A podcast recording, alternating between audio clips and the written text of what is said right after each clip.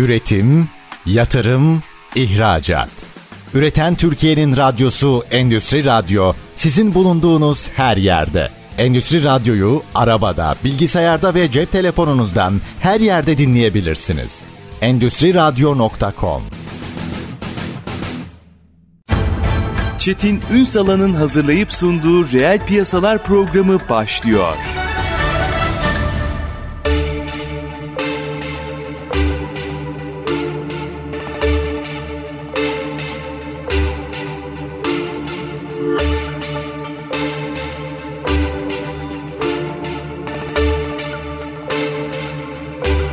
Reel piyasalardan merhabalar. Türkiye'nin gerçek gündeminde birlikteyiz. Efendim bugün kurumsal hazine yönetimini konuşacağız. Paranın bu kadar değerli olduğu, yönetilmesi gerektiği finans, finansman, borç, nakit yönetimi bütün kavramların aslında birbirine karıştığı süreçte biraz fotoğrafı netleştirmek, bunların yönetiminde nelere dikkat edilmesi gerektiğini okumak hatta dünyadaki gelişmeleri de bu perspektifte ele almak gerekiyor. Kıymetli bir konuğumuz var bugün. Kurumsal Hazine Danışmanı Cansu Sugün. Bugün reel piyasaların konu. Sayın Sugün günaydınlar. Yayınımıza hoş geldiniz efendim. Günaydın Çetin Bey. Şimdi bir kere şuradan tekrar hatırlatalım. Böyle kurumsal hazine deyince e, herkesin aklı başka başka yerlere gidebilir ama kurumsal hazineden kastettiğimiz şey ne ve bunun yönetimi niye önemli? Bir kere buradan bir başlamak isterim. Buyurun efendim. Tabii. Ya biz üçe ayırıyoruz aslında finans e, süreçlerini. Ya biliyorsunuz ben şu an bir denetim firmasında, denetim ve danışmanlık firmasında çalışıyorum. Bir finansal planlama kısmı var. Bu daha çok geleceğe yönelik bir planlama kısmına bakıyor. Bir muhasebe kısmı var. Buna biz genelde daha analistlerimize anlatırken daha geçmişe bak, bak bakıyor diye düşünüyoruz. Hazine yönetimi de aslında e, önemli olan tabii ki de bugüne bakması, nakit yönetimi, finansal riskler ve planlamayla ortaklaşa hani gelecekte nakitimizi nasıl yönetebiliriz ve finansal risklerimize nasıl yaklaşabiliriz sorularını cevaplamaya çalışıyor Hazine Departmanı. Çok net. Aslında bir şirketin veya bir işletmenin en hayati noktasından bahsediyoruz. Bugün itibariyle baktığımızda hem dünyadaki ekonomik gelişmeler hem işte bir yandan FED bir yandan Avrupa Merkez Bankası hepsini konuşuyoruz. Bütün bu fotoğraf bizim finansal riskler adına bize ne anlatıyor? Biraz açabilir misiniz? Ya şu anki piyasalardaki belirsizlik tabii ki de iş dünyasında yansıyor. Benim uzmanlık alanım biraz daha reel piyasalar. Yani bütün e, bütün müşterilerimiz üretim yapan şirketler genelde. Ve baktığımızda bu belirsizliğin en önemli ilk adımı nasıl biz şu anki risklerimizi görebiliriz? En başta oradan başlıyoruz. Hı hı. Yani riskimiz nedir? Biraz tanımını yapıyoruz işte döviz riski, e, piyasa riski, e, kredi riski. E, bu kredi riskini hani tamamen şirketin borçlanmasının riski olarak alabiliriz ama hani iş ortaklarımızın riskleri nelerdir? E, biz bunu nasıl görebiliriz? Şimdi biliyorsunuz artan jeopolitik risklerle kredi riski de çok önemli bir hale geldi. Bütün işte hani borçlanma araçları da buna göre fiyatlanıyor. O yüzden biz de biraz vizibilite sağlamaya çalışıyoruz şirketlere bu alanlarda. Burada belki önemli. şunu açmak Hı-hı. lazım e, Sayın Sugün. Bir işletme, ortalama bir işletme düşünelim. Tabii ki işletmeden Hı-hı. işletmeye değişir bu. Şimdi e, ben bugün Cansu Sugün'ü dinleyen bir işletme sahibi ya da yöneticisi olayım. Ve firmamın aslında bütün bu risklerini belirleyebilmek için ne yapmam gerekiyor? Çünkü bizde şöyle bir durum var. var Kasaya giren ve çıkan diye bakıyoruz. Günün sonunda ne kadar nakitim var diye. Bütün bu operasyonlar nasıl yönetilmeli aslında? Burada yine planlamanın önemine hani de, dikkat çekmek istiyorum. Çünkü entegrasyon çok önemli. Hani finans departmanlarının gerek tedarik zinciri olsun, gerek satış olsun, gerek satın alma olsun. Bu departmanlarla yani ciddi bir işbirliği içinde olması gerekiyor. Ee, biz en büyük e, yani risklerini iyi yönetebilen şirketlerin bu entegrasyonu çok iyi sağladığını görüyoruz.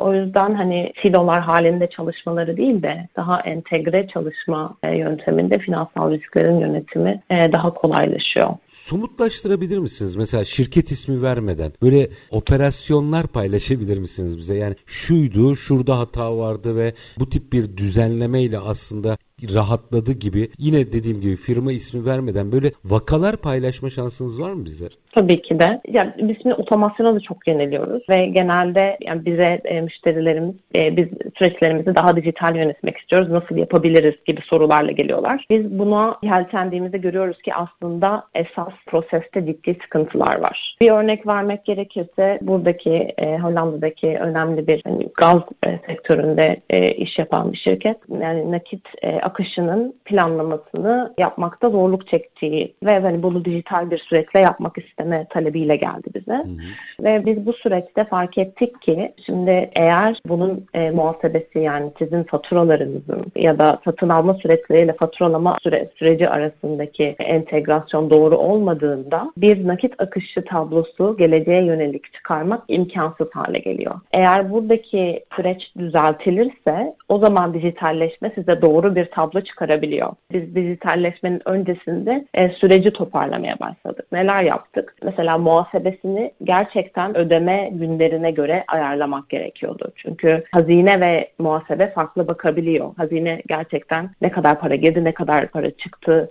e, olarak baktığı için bu duruma eğer hani data yanlışsa bir hazinecinin işi çok zorlaşıyor maalesef. Hı hı. O yüzden hani bu süreçlerde dijitalleşme çok yardımcı oluyor tabii ki de. Eğer e, sizin e, satın alma süreçleriniz ya da e, satış süreçleriniz faturalarınıza doğru yansıdığında o zaman bunları biz de forecast gibi hazineye gösterebiliyoruz. E, böyle bir proje yaptık. İşte mesela finansal e, bir e, lojistik e, sektöründe Parsel bu e, kargo şirketi bir müşterimiz var. E, onlar da işte bu son 5 özellikle pandemi döneminde çok artan bir yani iyi, iyi geçti pandemi onlar için. Kargolar arttığı Doğru. için ve hı hı, ve çok büyüdüler. Sürekli nakit ürettikleri için bir anda da bu artan faiz oranlarıyla aslında bir treni kaçırdıklarını düşünmeye başladılar. Çünkü yani ne, nerede ne kadar nakit olduğunu göremez hale gelebiliyor şirketler çok agresif bir şekilde büyüdüklerinde. İlk e, aşama olarak işte başka e, iş ortaklıkları yapmaya yönelmişler. Yani e, başka şirketler almışlar ve o başka şirketleri bünyelerine kattıklarında onların işte banka ilişkilerini de bünyelerine katmışlar. O yüzden mesela şu an 10 ülkede operasyon yapıyorlar ve 48 farklı bankayla çalışıyorlar.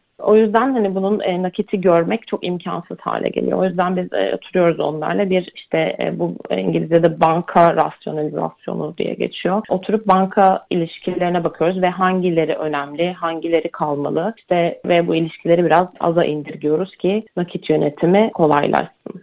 Yani Aynı aslında şekilde, çok büyümek de problem yönetemezsiniz. Evet. Yani kontrolsüz büyümek e, diyelim. E, sonradan topar, toparlamak zorunda kalıyoruz bu banka banka sistemini, banka ilişkilerini. Biraz orada şeyi açabilir misiniz? Mesela dijitalleşme ile ilgili saptamalarınızı merak ederim. Biz dijitalleşmeyi daha çok işte böyle ya e-ticaret üzerinden tartışıyoruz ya da proseslerin yani o üretim hatlarının dijitalleşmesi üzerinde. Bu başta finans yönetimi olmak üzere dijitalleşmeden buradan yararlandığınızda ortaya çıkan verimliliği biraz aktarabilir misiniz bize? Ya biraz hazine açısından cevap vereyim bu soruya. Lütfen. Şimdi dijitalleşme söz konusu olduğunda daha önce belirttiğim gibi hani nakitinize sahip olabiliyorsunuz. Nerede ne kadar param var ve şu anki trend tamamen bu eş zamanlı nakitlerin nakitinize ulaşma şeklinde. Bu 2023 yılına kadar biz şirketlerin genelde hani banka hesabınızda ne kadar para olduğunu dünyanın hangi herhangi bir yerindeki banka hesabınızda ne kadar para olduğunu bir sonraki gün görürdünüz. Hı hı. Ama şimdi bankalarla birebir olan bağlantı sayesinde şirketlerin sistemlerine eş zamanlı olarak ne kadar balans tuttuklarını sağlayabiliyor bankalar. Çok önemli bir değişiklik. Türkler buna uyum sağlayabiliyorlar mı? Yavaş yavaş uyum sağlamak zorunda olduklarını görüyoruz. Çünkü finansman çok zorlaştı. Sadece Türkiye'ye ait bir problem değil. Dünyanın her yerinde aynı problemi görüyoruz. Çok değişik finansman araçları gelişmeye başladı. Hani mesela bir müşterimiz şu an rakibiyle bir konsorsiyuma gidip bir proje finansmanını yapıyorlar. Yani o yüzden nakitin önemi de çok arttı. Gün bazen de işte bu e, e, working capital dediğimiz yönetmek için yani net günlük mesela bazen oluyor ki e, eminim sizin izleyicileriniz de karşılaşıyordur bu sorunla. Hani nakit gelecek bekliyorlar ama hani şu anki Gelmiyor. ödemenin çıkması gerekiyor. Evet. O yüzden hani bankalara gidiyorlar. Türkiye'de de bu çok zorlaştı. Türkiye'de hazinecilik yapan arkadaşlarımdan da biliyorum. O yüzden bunu planlamazsanız maalesef ödemelerinizi gerçekleştiremediğinizde bu şirketin hani kredibilitesini de ciddi e, aşağıya çeken bir şey. O yüzden şu an bu eş zamanlı balans görüntülemenin de çok talep gördüğü sektörler var diyeyim. Bir ifade kullandınız o çok ilgimi çekti. Örnek verirken rakibiyle konsorsiyuma gidip bir proje yürüten firmadan mı bahsettiniz? Evet doğru duydunuz. Nasıl oluyor? Biraz açar mısınız bize? Hani evet. bizim çok alışık olmadığımız bir şey de o yüzden. Evet şöyle oluyor. Şimdi burada enerji dönüşümü Avrupa'da çok önemli, en önemli başlık diyebilirim ekonomi dünyasında. Bu e, Rusya-Ukrayna gerginliğiyle birlikte enerji fiyatlarının ciddi artması ve iklim değişikliği korkuları diyeyim şirketlerin e, enerji değişimini zorunlu hale kılmaya yöneltiyor. Ve bu, bu projeler de pahalı projeler. Yani şirketlerin bunu kendi finanse etmesi sadece bankalar aracılığıyla finanse etmesi de zorlaşıyor. O yüzden hani hem biraz da açıkçası kalifiye eleman problemi olduğu için biz böyle finansman görebiliyoruz müşterilerimizde. Gerçekten rakibiyle birlikte bir enerji dönüşümü ve hidrojen dönüşümü projesini hükümet desteğiyle beraber finansmanını tamamladılar. Ve artık bunlardan daha çok göreceğimizi düşünüyorum. Hani biraz daha bu bizim daha önceden gördüğümüz şimdi son 20 yılda özelleştirme bir gündemimiz. Artık sanırım hükümetler biraz daha e, ön planda olacak finansman konularında. Ve burada da aslında rakiplerinde işbirliği yaptığı bir sürece doğru gidiyoruz. Bundan bunu anlıyorum. Evet doğru. Meseleyi birazcık daha detaylandıracağım ama minik bir araya gidelim. Aranın ardından devam edelim. Efendim hazine yönetimini yani kurumsal kurumlarınızın içerisindeki hazine yönetimini konuşuyoruz. Kurumsal hazine danışmanı Cansı Sugün konuğumuz. Kısa bir ara aranın ardından reel piyasalar devam edecek. Lütfen bizden ayrılmayın. Üretim, yatırım, ihracat. Üreten Türkiye'nin radyosu Endüstri Radyo sizin bulunduğunuz her yerde. Endüstri Radyo'yu arabada, bilgisayarda ve cep telefonunuzdan her yerde dinleyebilirsiniz. Endüstri Radyo.com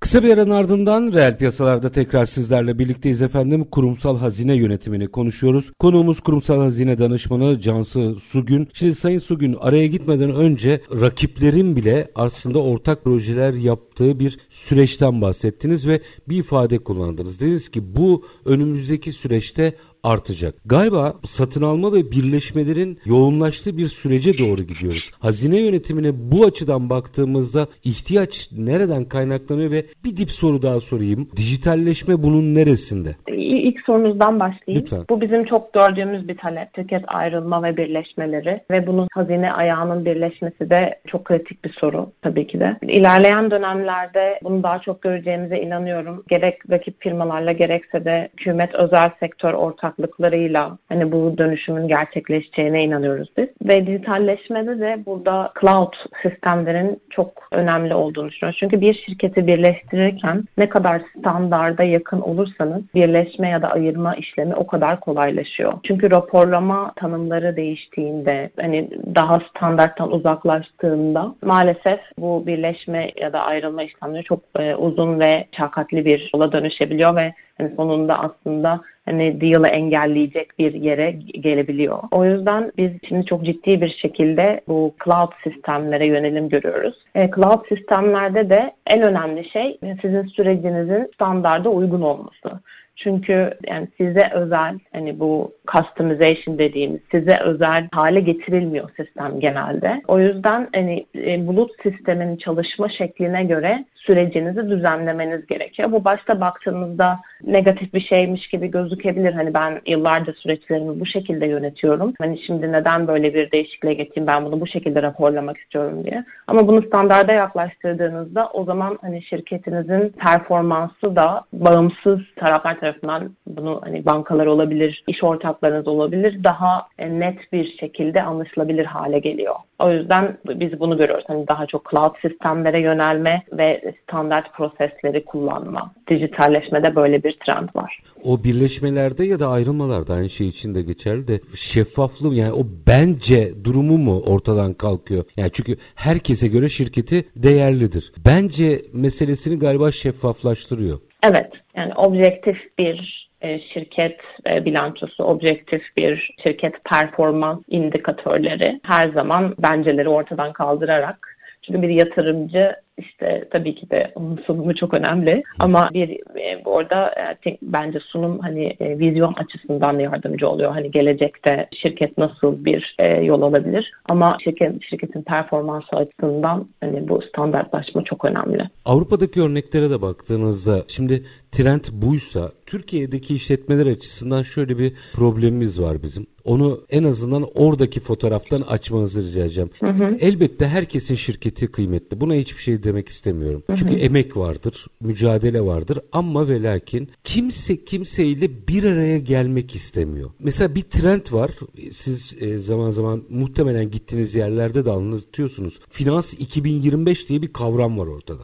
Biraz hı hı. bu trendi açmanızı rica edeceğim. Artık insanların ya da firmaların tek başına ayakta kalabilme sürecinin sonuna mı geldik? Başka bir ezberi mi konuşmamız gerekiyor? Ya bunu biraz bekleyip göreceğiz. Burada çok farklı fikirler var. Fikir ayrılıkları da var diyeyim. Yani dünyada da e, Türkiye'de de olduğuna eminim. Biraz sanırım bu finansal merkezileştirme ve finansal özelleştirme arasındaki çekişme diye bir özetleyebilirim bunu. Yani bir retorik özellikle bu şimdi para sistemlerinin değişmesiyle hani daha böyle finansal merkezileştirmeye doğru giden bir trend görüyoruz. Bir yandan da bu özellikle blockchain tarzı ekosistemlerle daha özerk e, bir finansal sistem üretilebilir mi diye bir yani iki ayrı görüş. Ben de izliyorum açıkçası ama hani nereye giderse gitsin baskın trend bence hani kurumsallaşma, işbirliği, şeffaflık, bu kavramların çok önemli olacağını düşünüyorum önümüzdeki zamanlarda. O yüzden hani mümkün olduğunca dünyadaki bağımızı hani Türkiye açısından kuvvetlendirmek gerektiğini özellikle genç arkadaşlarımızın çünkü şimdi bir bu İngilizce deglobalization dediğimiz bir trend var. Bu artan jeopolitik riskler sebebiyle tedarik zincirlerinin sarsılmasıyla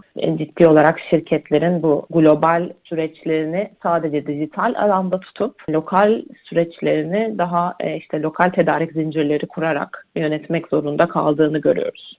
Bütün bu fotoğraf ve gelişme içerisinde hı hı. bir şirket şimdi bütün raporlamalara bakıyorum. Kral kim diye baktığımızda nakit yönetimi. Hı hı. Hatta bütün raporlarda şöyle bir ortak kanı var e, neredeyse günlük takip etmeniz gerekir nakit yönetiminizi. Şimdi bütün bir tarafta dijitalleşen bir finans veya eğilim diyelim. Hala hazırda yürüyen bir finans sistemi ama günün sonunda nakdini ve hazinesini yönetmek zorunda olan şirketler. Ben bir şirket yöneticisi olarak nasıl pozisyon alacağım? Ya burada Türkiye ile biraz dünyayı ayırmak gerekiyor sanırım. Çünkü Türkiye'de hazineci arkadaşlarımdan çok sık duyduğum bir bir şikayet diyeyim. Sürekli regüla şey, değişen regülasyonlarda uluslararası nakit yönetimi yapmak çok zorlaşıyor. Evet, o yüzden şimdi mesela e, zor, hani zorunlu karşılık oranları olsun, e, şirketlerin ne kadar döviz tutabileceğine dair kararlar değişiklikler olsun. Sürekli bu burada değişiklikler olduğu için son zamanlarda yine daha önceden bahsettiğimiz bu standarttan uzaklaşma,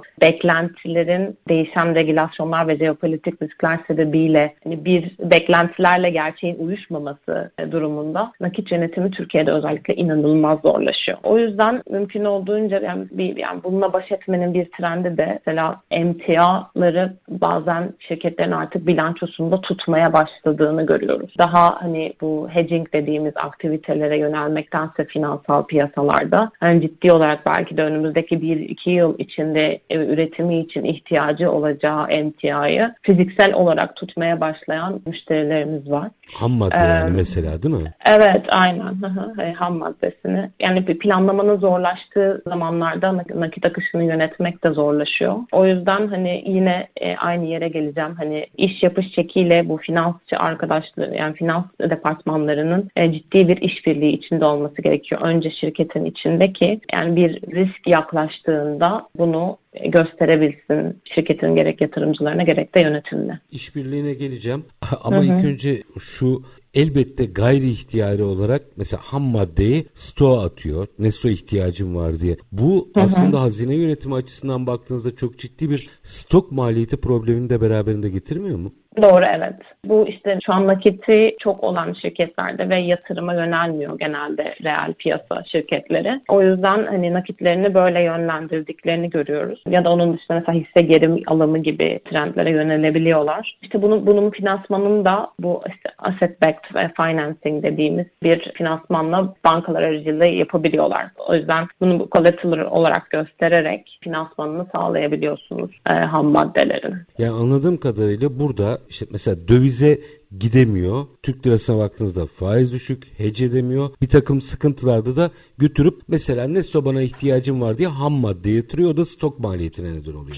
Evet stok maliyetine neden oluyor ama enflasyona karşı kendisini korumusu oluyor şirket. Şuradan soracağım. Hı hı. Mesela Hollanda önemli bir ülke. Bunu evet. Avrupa için de genel anlamda konuşabiliriz. Bu tip açmazları olmayan rakipler yani Avrupa'daki şirketler finansı nasıl yönetiyor? Nerelerde hece ediyorlar? Bu yani özellikle Hollanda şimdi e, hazine açısından önemli bir merkez. Yani global şirketlerin Avrupa hazinesinin merkezinin Hollanda'da olduğunu görüyoruz. Global iş yaptığınızda da en önemli risk e, genelde döviz riski oluyor e, nakit yönetimi açısından. Burada işte hani konvansiyonel olan yani forward e, opsiyon işlemleri, hani marjinleri korumak için e, müşterilerimiz bu işlemlere yöneliyorlar. İşbirliğine tekrar döneceğim. Dediniz ya hı hı. departmanlar arası işbirliği çok önemli. Bizdeki işbirliğine inanamazsınız. Çünkü muhasebe, finans, satın alma hatta insan kaynakları hepsi tek kişi. Evet. Şimdi bunu biraz konuşalım mı? Bunlar ayrı ayrı uzmanlıklar. Bunlar niye farklı farklı kişiler olmalı? Bir hazine yöneticisi olarak baktığınızda hepsinin aynı kişi olması niye sakıncalıdır? Biraz anlatabilir misiniz bize? Hepsinin aynı kişi olması benceleri arttırıyor maalesef. Daha önce de sizle konuştuğumuz gibi biraz standarttan uzaklaşıyor. Tabii ki de hani ben bunu da şirketin büyüklüğüne göre de değişecek bir olay. Hani Elbette. şirketin büyüklüğüne göre bazen tek kişi de olabilir. Hani onu onu finanse edebiliyordur e, o durumda şirket. Ama hani şirketler büyüdükçe kurumsallaşmanın önemi çok artıyor ve iş yani işi uzmanına bırakmanın çok önemli olduğunu düşünüyorum. Ama burada da işte birazcık belki de hani üniversite devlet ve özel sektör işbirliği çok önemli hale geliyor. Ben eminim sizin dinleyicileriniz de aradıkları iş gücünü aradığı yeteneği bulmakta zorlaşıyordur. O yüzden biraz e, genç arkadaşlarımızın hani ne, ne gibi ihtiyaçlar var şirketlerde ve ne gibi e, proseslerde uzmanlık alanı gerekiyor e, gibi böyle bir işbirliğiyle yine aynı yere geleceğim. Belki de bu, bu sağlanabilir. Birazcık daha detaylandırayım mı? Tabii. Biz, şimdi bizdeki insan kaynağı arayışı ağırlıklı olarak ya satışa ya üretime yönelik. Bizde problem şu. Örneğin daha da kısıtlayayım. Firma ölçeği küçüldükçe muhasebe ile finansçının ayrı kişiler olması gerektiği düşünülmüyor bile. Şimdi bunu ortaya çıkaracağı sakıncalar var. Finans yöneticisi gerçekten kimdir? Ne iş yapar biraz onun öneminin üzerinde duralım istiyorum. Muhasebe günlük rutin işleri yapıyor zaten tamam. Ama finansı hı hı. yönetmeyi mesela Avrupalı firmalar nasıl yapıyor? Ya finans yönetimi gelecekle ilgili biraz dediğim gibi. Burada Avrupa'da muhasebe dediğiniz şey tamamen geçmişte ne oldu? Biz ne yaptık? Bundan önceki yılı nasıl kapattık? Çeyreği nasıl kapattık? Performansımız nasıldı? Hesaplar yani bilançonun son tarafıyla sağ tarafı birbirini tutuyor mu? Avrupa'daki muhasebecilerin en önemli gündem maddesi geçmişte ne oldu? Finans yönetimi zaman e, gerek hazine gerek finansal planlama dediğimizde tamamen biz şirketi ileride bekleyen riskler nelerdir? Stratejimizi nasıl geliştiriyoruz sorularına tamamen finansal açıdan yaklaşır. O yüzden yani gerek finansman ihtiyaçlarını daha önceden belirlemek, gerek işte riskleri önceden görmek, e, şu anki riskleri de yönetmek tamamen finans departmanının sorumluluğu altında kurumsal şirketlerde. Yani biri geçmişe, biri geleceğe bakmak zorunda. Baktıkları yer aynı değil. Doğru mu? Evet, baktıkları yer aynı değil. Geleceğe bakmayan şirketlerde de şimdi muhasebe çok önemli bir yük. Çok önemli bir iş. Kesinlikle önemsenmeyecek bir şey değil. Ama ikisinin ayrı olması da çok önemli ki yani mesela Şimdi eminim yıl kapatırken çok zorlanıyordur sizin dinleyicilerinizde. İşte ilk yani ocağın birinden 15'ine kadar çok zorlu geçer. Hani hmm. e, ben de bu danışmanlığa geçmeden önce kendim kurumsal hazineciydim. Bunu muhasebedeki arkadaşlardan çok duyuyorduk. Yani bir de 15 gün dokunmayın.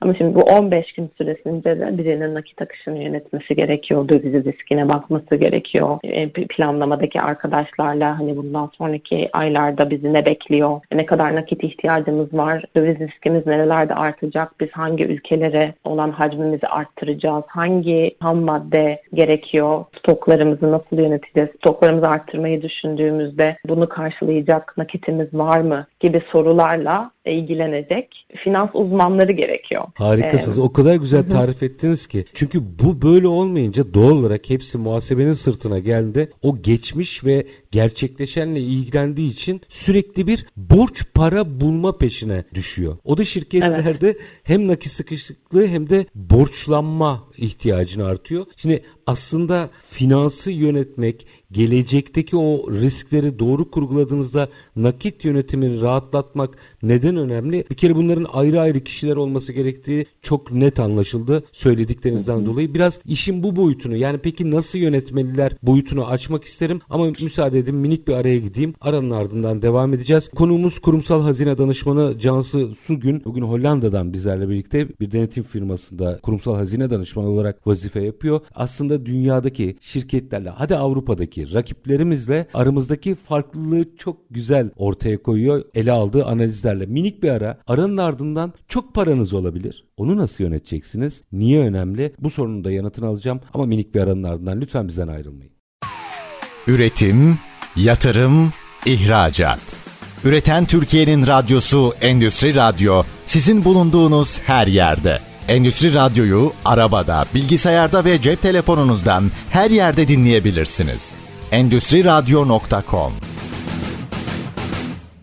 Kısa bir aranın ardından reel piyasalarda tekrar sizlerle birlikteyiz. Konuğumuz kurumsal hazine danışmanı Cansu Sugün. Şimdi tam bam noktasına geldi Sayın Sugün ve orada açmamız lazım. Öncelikle gerçekten muhasebe ile finans yönetiminin ayrımını o kadar güzel ortaya koydunuz ki dinleyicilerimiz açısından bir daha hatırlatayım. Biri dün ve bugünün gerçekleşmeleri biri de yarına ilişkin yönetimle ilgilidir. O yüzden ikisinin aynı kişi olması fiziken bakış açısı olarak mümkün değildir. Bu müthiş. Şimdi o zaman Sayın Sugün şu açıdan bütün şirketlerin aslında yaşadığı bir meseleyi analiz etmenizi, yorumlamanızı hatta birazcık da yol göstermenizi rica edeceğim. Kasa düşünün yani bir şirketin hazinesini düşünün. Burada çok ciddi varlık da olabilir varlıkların karşılanması, ihtiyaçlarını karşılayacak kadar varlık olmayabilirdi. İki duruma da şahit olduğunuz olmuştur muhtemelen. Tabii. Hı hı. Şimdi kritik nokta bu. Biz şirketlerimizde şu tip bir açmaz içerisindeyiz. Hazine doluyken Aa, tamam istediğimiz yere harcama yapabiliriz gibi bir yaklaşımımız var. Hazine boşken eyvah hiçbir şeyi finanse edemeyeceğiz bir duygumuz var. Varlığın da yokluğun da finansman açısından nasıl yönetilebileceğini bize anlatabilir misiniz? Hı hı. Yani çok güzel bir soru. Biz bunu planlama yine aynı yere geri döneceğim. Planlamanın çok önemli olduğunu düşünüyorum. Şimdi eğer siz şirketinizin bundan bir yıl sonra, iki yıl sonra nereye yöneleceğini, hangi üretim alanlarında hangi ham maddeye ihtiyacı olduğunu, hangi pazarları hedefleyeceğini vizyoner bir şekilde yaklaşırsanız eğer bu şirket yönetiminden başlıyor ve finans departmanınız bu vizyonun bir parçası olursa varlıklarınızı da yönetmek o kadar kolaylaşır diye cevap verebilirim. Yani şunu görüyoruz mesela şimdi bu lojistik şirketi örneğine geri döneyim. Ciddi bir nakit içinde yüzüyorlar. Ama baktığınızda işte Kanada'da ciddi bir nakti var. Bunu sürekli işte Euro'ya döndükçe ciddi bir döviz riskiyle karşılaşıyor. Macaristan'da çok ciddi bir nakite sahip. Eğer burada da çok fazla nakit görüyoruz. Bu nakitle ne yapacaklarını çok bilemiyorlar. Burada da yine e, bu planlı bir şekilde olmuş olsaydı geçmişe yönelik o zaman daha hem döviz risklerini yönetebilirlerdi hem belki de para piyasalarında faiz oranlarının artmasıyla olan e, iyi getiriler görebiliyoruz. Para piyasalarında değerlendirebilirlerdi. Ya da bu yine ham madde tarafına geri döneceğim. İhtiyacı olan ham maddeleri enflasyona karşı kendilerine korumak için toplayabilirdi. Burada yine finansta planlamayla iş planlaması ve vizyonunun denk düşmesi gerekiyor. Bu lojistik şirketinden Hı. verdiğiniz örnek aslında Hı. şu ezberi bozuyor. Para olsun gerisi Hı. kolay. Gerisi kolay değil o paranın da yönetilmesi gerekiyor doğru mu? Doğrudur evet. Peki bu operasyonda baktığımızda mesela bizde keskin uçlar var. Orayı biraz en azından Avrupalı şirketlerinin yaklaşımları babında açmanızı rica edeceğim. Bizde mesela bir üretici diyelim tamamen işine konsantre. Az önce sizin de verdiğiniz örnekte bizdeki durum biraz şu anda farklı döviz ve benzeri noktalarda ama şöyle bir şey yapıyor mesela elde ettiği parayı sadece işine döndürüyor. Çünkü hı hı. finans piyasalarına yönlendirmesi benim konum değil diye bakıyor. Aynı şekilde sadece işini askıya almış aslında baktığınızda belki bir üretici gibi gözüküyor. Sadece finans piyasalarında tabir yerindeyse oynayan şirketler görüyoruz. Asıl bu koordinasyonu sağlamakta bir sıkıntımız var bizim. Normal işleyişinizi besleyebilmek için finansman yönetiminde farklı enstrümanları mercek altına almak bizde tabu haline gelmiş vaziyette. Avrupalı şirketler hı hı. ne yapıyor? Burada iki tane yaklaşım var Çetin Bey. Bir sizin hazineniz bir e, cost center mı yoksa profit center mı diye ikiye ayrılıyor. Yani sizin hazineniz sizi risklere karşı korumakla mı görevli yoksa sizin hazineniz bir kar amacı güdüyor mu? Kar amacı güden hazineler sadece bu emtia ticareti yapan şirketlerde görüyoruz bunu ya da işi emtia olan şirketlerde hazinelerin kar amacı var. Ama üretim yapan şirketlerde bunu asla görmüyoruz. Yani üretim yapan şirketler sizin daha çok birinci bahsettiğimiz yani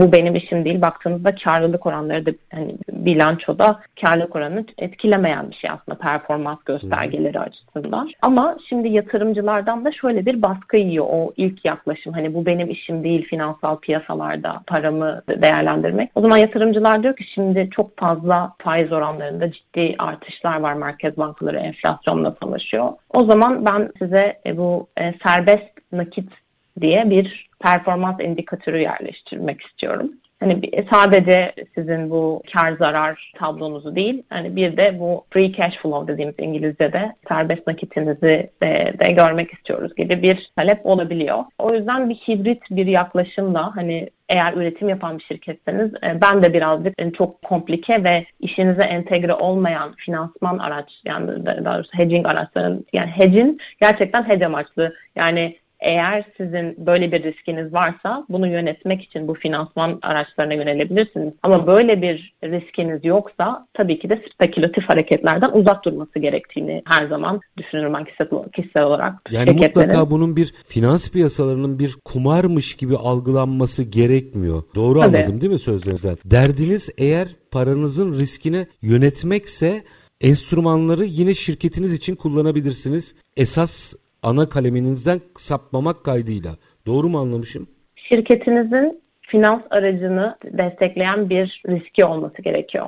Yani eğer böyle bir risk olmadan sadece e, makroekonomik göstergelerle üretim yapan bir şirket türev araçlara yöneldiğinde bu 2008 krizinden örnek verebiliriz. Bu çok korkunç şeylere sebep olabiliyor. O yüzden burada çok ciddi regülasyonlar var Avrupa'da bu konuda. Asla spekülatif araç bir şekilde eğer e, bilançonuzda böyle bir risk yoksa kesinlikle bu hedging sürümanlarını kullanamazsınız. Yani burada aslında sizin hı hı. yaptığınız iş esas onu rahatlatabilmek için finansı doğru yönetmeniz gerekiyor. Bütün mesele bundan ibaret. Doğru mu? Ne riskiniz var? Nakit ya da döviz açısından, kredi riski açısından. Şu anda ve bunu mesela da... reel sektörün ağırlıklı olarak ben size söyleyeyim. iki tane temel riski var. Nakit riski ve döviz riski. Bunlara bir üçüncüsünü daha ekleyebilirim. Gerçi şimdi biraz daha dünya piyasaları rahatladı. Ham maddeye ulaşım riski. Orada da fiyatlar alt üst oluyor. Evet maalesef. Şimdi bu üçünü nasıl yönetir bir şirketi? Hadi bir Türk şirketi geldi size. Bu üç riski ortaya koydu. Neye bakarsınız? Geçmişe bakıyoruz ilk önce. ilk yaptığımız şey. Geçmişte bu riskler ne zaman, nerede doğmuş ve buna karşı neler yapılmış? Genelde hiçbir şey yapılmamış oluyor. Biz de bu geçmişteki analizden yani ileriye dönük, ileride şirket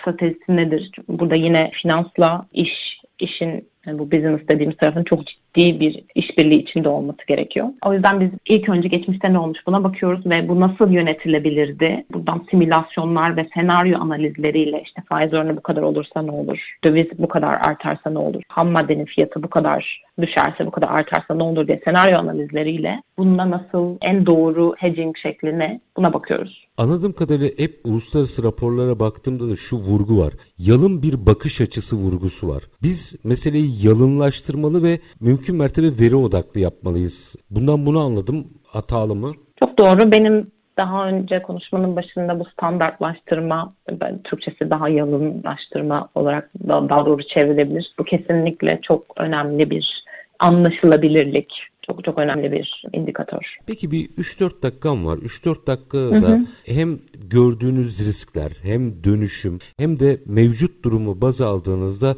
yöneticileri sormak istiyorum. Yeni bir iş yapış modeline doğru gidiyoruz. Burada finansın şekli tartışılıyor, iş yapış modelleri tartışılıyor, süreçler tartışılıyor. Bugün bir yöneticinin veya yönetim kademesinin hangi ezberlerini bozması lazım? Bir 2-3 dakikada bunun analizini rica edeceğim sizden.